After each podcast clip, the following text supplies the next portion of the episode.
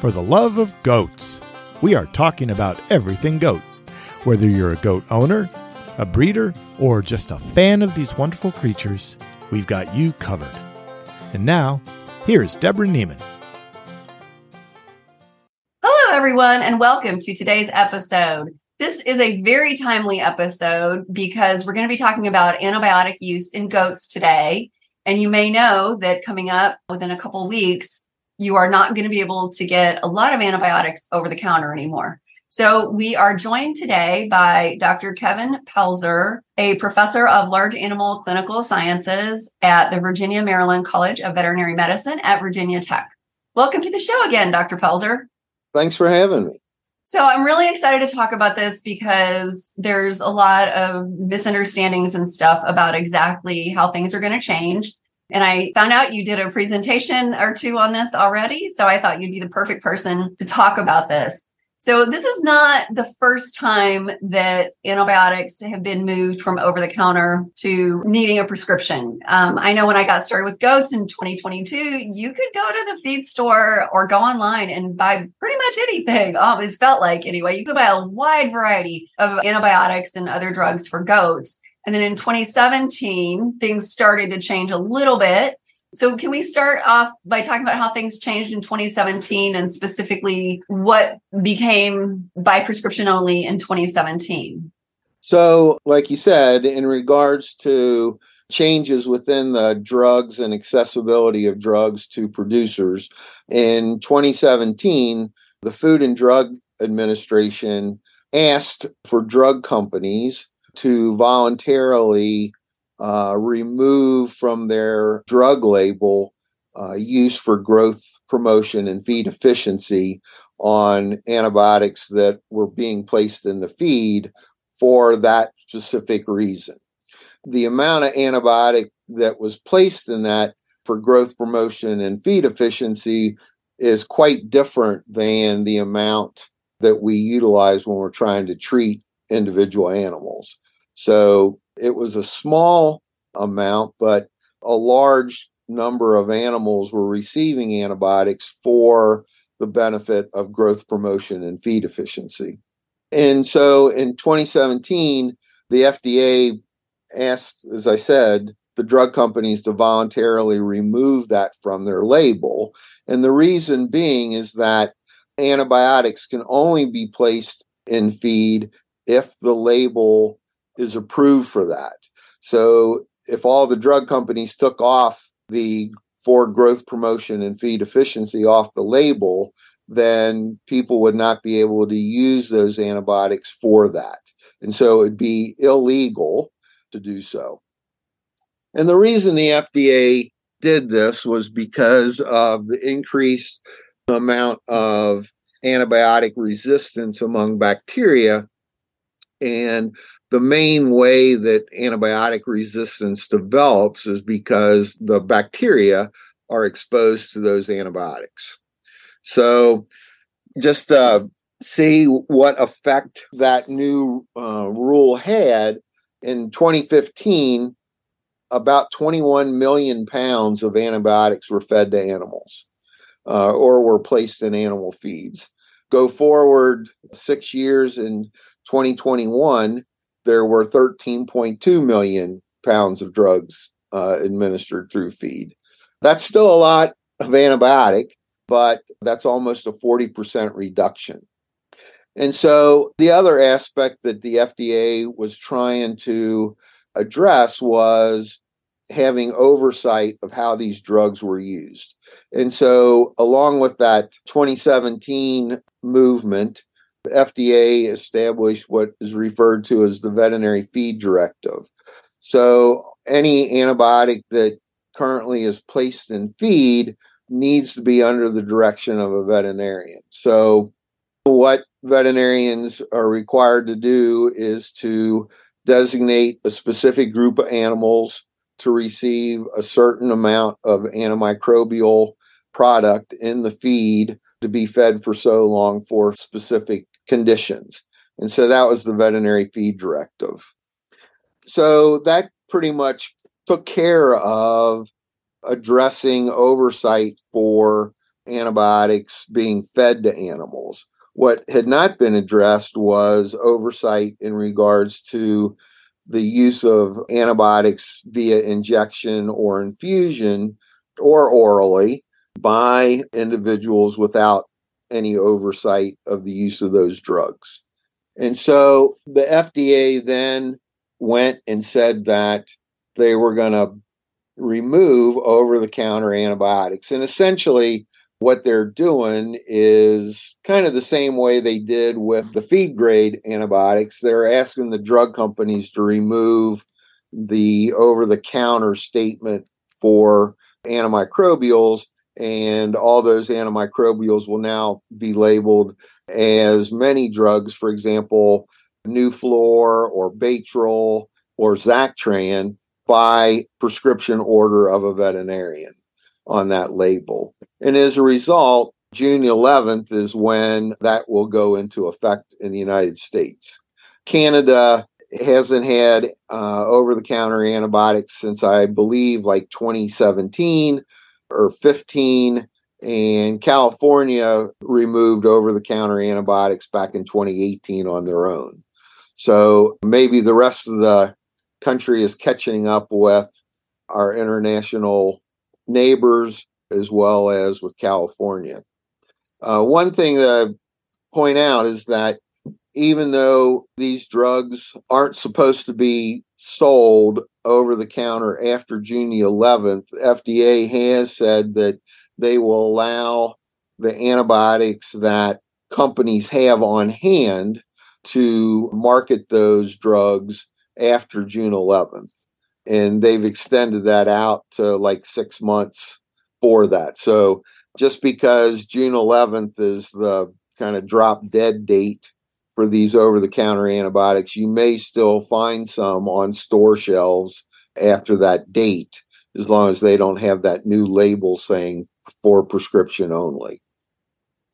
Oh, that's good to know. So, some of the drugs that are going to be affected now are what exactly?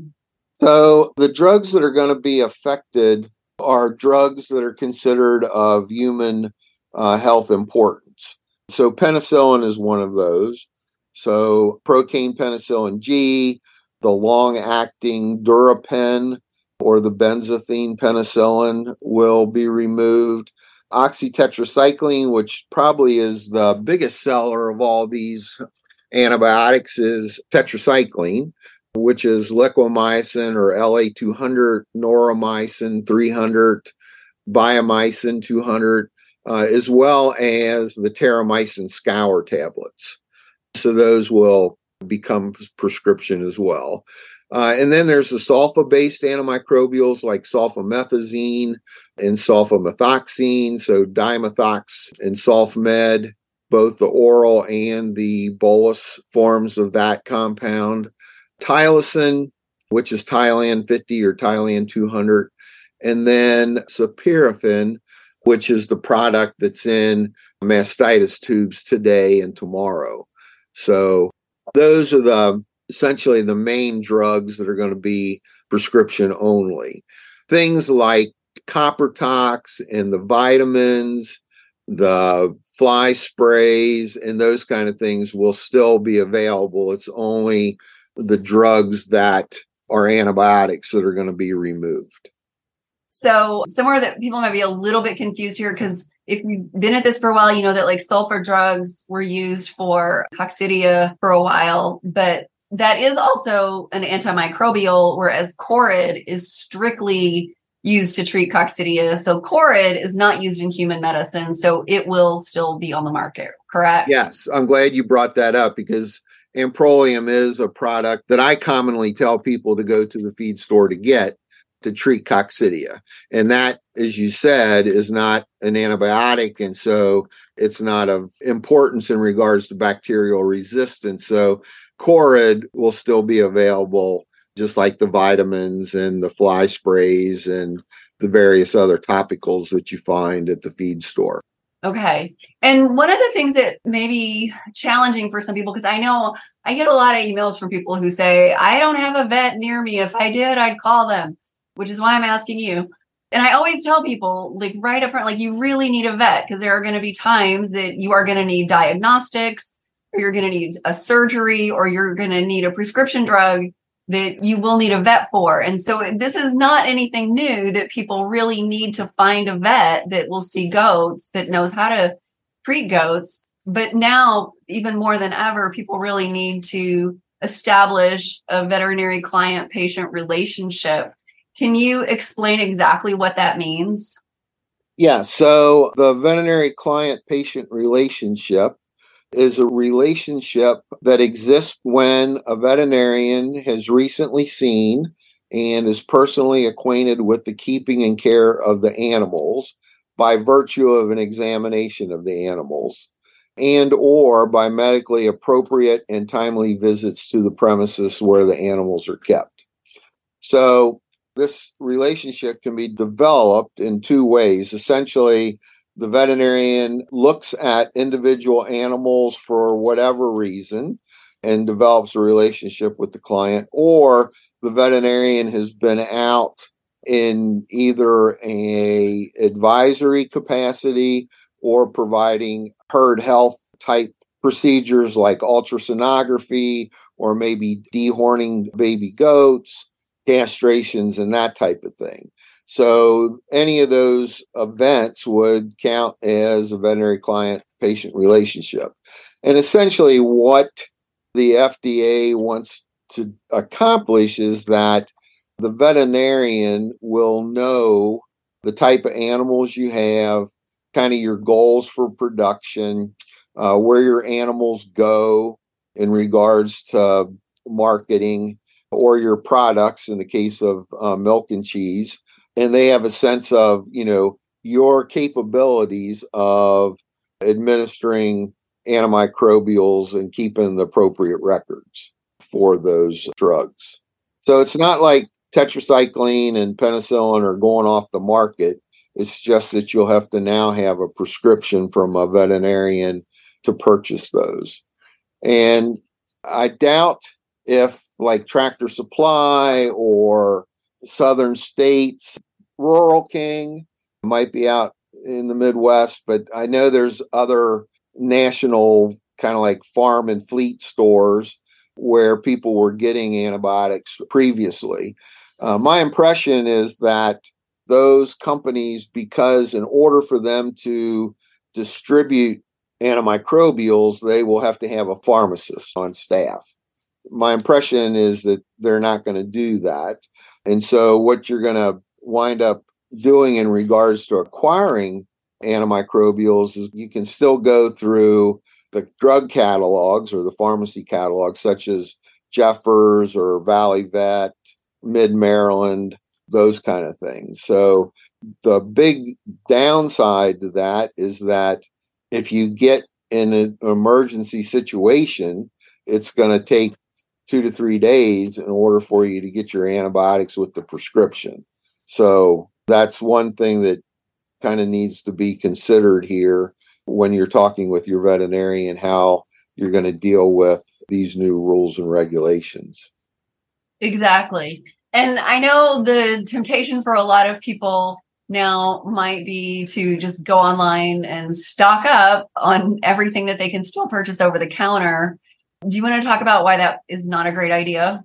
Well, there's a couple of reasons why that's not a good idea. One is from a veterinary standpoint, and again, this goes with the FDA wanting some oversight in antimicrobial use, is that when you buy a bottle of penicillin to treat something, will the penicillin actually be effective for the condition that your animal has? So buying, you know, a bunch of tetracycline or penicillin at this point in time, when might you use that? And is it going to be of benefit for the animal and then for you? So you might wind up buying three bottles of penicillin and never have a condition in which penicillin is effective. And so you've wasted your money on three bottles of penicillin. The other thing is, is that there is a shelf life or an expiration date on these antibiotics. And usually the expiration date is somewhere between six months and nine months, depending on the product. So, you know, stockpiling a lot, it may be good for six months, but then you'll have some drugs that uh, lack potency after that period of time. Another thing I think is kind of interesting too is, and I think this maybe where antibiotics got overused a lot. We talked about this a little bit in the episode that I did with Dr. Posado on pneumonia in goats. And that is that most people don't understand that it is only very specific antibiotics that work on very specific conditions or bacteria. Like penicillin, I've seen people in Facebook groups say, oh, don't even try penicillin because everything's resistant to it. Whereas the reality is penicillin only kills bacteria that have a cell wall. So if your bacteria this goat has doesn't have a cell wall, the penicillin's not going to work. And your average person isn't equipped to figure out exactly which antibiotic is going to work in which situations. And, and Dr. Posado even talks in that episode about why penicillin should not be the first drug you reach for if a goat has pneumonia.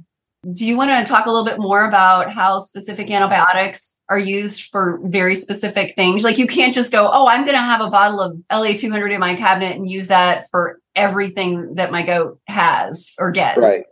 So bacteria come in several different forms. And as you mentioned, in regards to the cell wall, there's what they call gram positive bacteria and gram negative bacteria. So penicillin pretty much was designed to work against gram positive organisms. So that's like your staphylococcus and your streptococcus, that type of thing. The gram negatives are organisms like E. coli, Salmonella, Pasteurella, which penicillin has very little activity against. And then with tetracycline, tetracycline has been used so much that there's antibiotic resistance to the drug itself. It may have worked in the past, but now it doesn't work. And then the other aspect is that I'm sure what Dr. Posado is referring to is that oftentimes pneumonia in goats is caused by mycoplasma.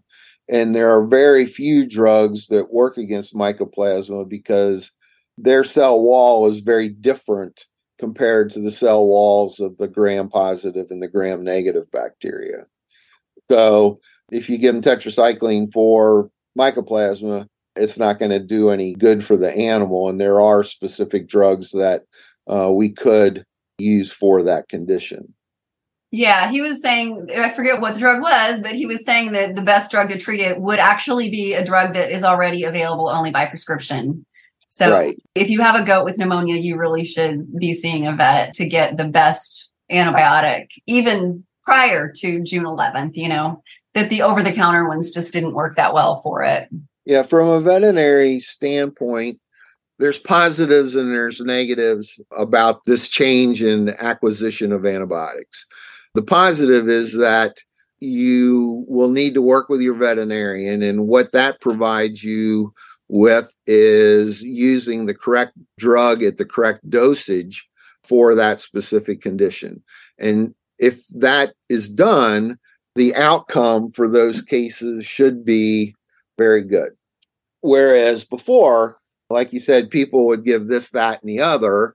And now the condition is three or four days old and then goes to the veterinarian and then we would prescribe the appropriate drug but because the condition has gone on for so long now that drug's not going to be effective because of all the damage that's occurred in the first 3 or 4 days. So i think animals will likely get more timely treatments and the treatments will be more directed against the conditions in which they have the negative aspect of this from a veterinarian standpoint is, like you mentioned, people just don't have a veterinarian. And so that's going to increase our caseload, the time that we have to work with individuals. The other aspect of that is the prescription uh, writing.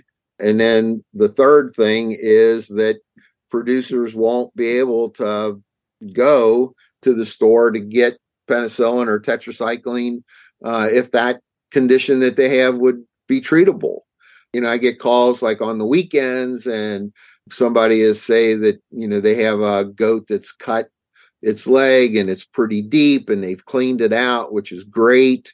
I asked if they've been boosted for tetanus recently. And if that's the case, then they don't need to get that at Tractor Supply. They don't need a booster, but they probably need antibiotic. And if it hasn't gone into a joint or a tendon, penicillin or tetracycline would be an appropriate drug. But now they won't be able to get that on the weekend. So I think that's going to be a drawback in that respect. I always tell people that just because you don't have a vet within 15 minutes, like you do for your dog or cat, doesn't mean you don't have a vet in your area. For most of my goat owning years, I have not had a vet within an hour of me. And so there were times I had to drive a couple hours to get to the university vet hospital. But even though I do have vets closer to me now, I still sometimes choose to drive to the veterinary teaching hospital at the University of Illinois because if I have an animal that's really, really sick, I know they've got the lab, they've got the diagnostics, they've got the specialists and everything. So I really feel like that goat's going to get the best treatment possible as quickly as possible if I do that. So we did a whole episode on utilizing veterinary teaching hospitals. And so if you haven't heard that episode and you're thinking like, I don't have a vet near me, check that out because a lot of people do have one within a couple hours. And I've driven there even with goats in labor, I've driven there for three C sections and I was always glad I did, especially with the third one, because she never would have survived a barn C section because she had a lot of complications where she really needed all of that special tertiary care. Yeah, exactly. And all of the humans around her monitoring her and everything. So um, definitely check out that episode if you have not heard that yet. Is there anything else that people need to know about this change before it goes into effect or even after it goes into effect? I don't believe so. I think the biggest thing is to establish a client patient relationship with your veterinarian, get lined up as to, you know, your veterinarian can certainly fax you or email you a prescription and then, you know, organize where you might purchase drugs. That's one thing that I've heard is that veterinarians are going to make all kinds of money off of these drugs. And the truth is, is uh, we're not. In fact, handling drugs is not one of the things that we enjoy doing. And a lot of clients already, you know, buy prescription drugs through pharmaceutical warehouses. And so I would suspect that people will just start buying them through those channels but those channels need to be developed and you know figured out where you're going to actually purchase your products from going forward Great. Well, thank you so much for joining us today and explaining this. Hopefully, it clears things up for people and they've got a better idea of what they need to do going forward. Thank you. Hopefully, there'll be more veterinarians out there, and maybe I can convince some of my small animal uh, students that I always tell them that they're responsible for treating and relieving animal suffering, and that includes farm animals, and that they'll be willing to look at the sheep or the goat that's brought to their clinic. I really hope so. Every time I take a goat into University of Illinois, I'm always asking the students, "Are you planning to do farm animals? Aren't goats awesome?" Thanks so much. Thank you. And that's it for today's show. If you haven't already done so, be sure to hit the subscribe button so that you don't miss any episodes. To see show notes, you can always visit fortheloveofgoats.com. And you can follow us on Facebook at facebook.com slash lovegoatspodcast. See you again next time. Bye for now.